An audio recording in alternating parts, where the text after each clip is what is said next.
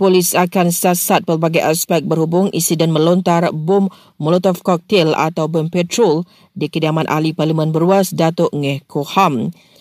Ujar Ketua Polis Negara Tan Sri Razarudin Husin ia termasuk mengumpul rusikan daripada semua sudut cangan khas dan maklumat awam.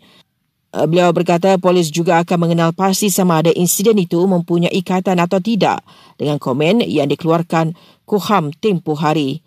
Tan Sri Razarudin untuk menasihati orang ramai agar tidak bermain dengan sebarang sentimen agama berkaitan kejadian tersebut. Dalam perkembangan berkaitan, Menteri Komunikasi memaklumkan jemaah menteri mengutuk insiden itu yang mengakibatkan keduaan milik Datuk Ngeh Kuham terbakar. Ujar Fahmi Fazil sebarang tindakan yang melanggar undang-undang akan diambil tindakan tegas oleh pihak berkuasa.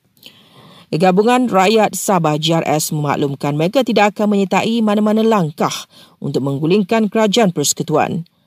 Polis KL tahan tiga murid sebuah sekolah menengah di Ceras kerana disyaki melakukan samun bersenjatakan pisau ke atas seorang warga asing.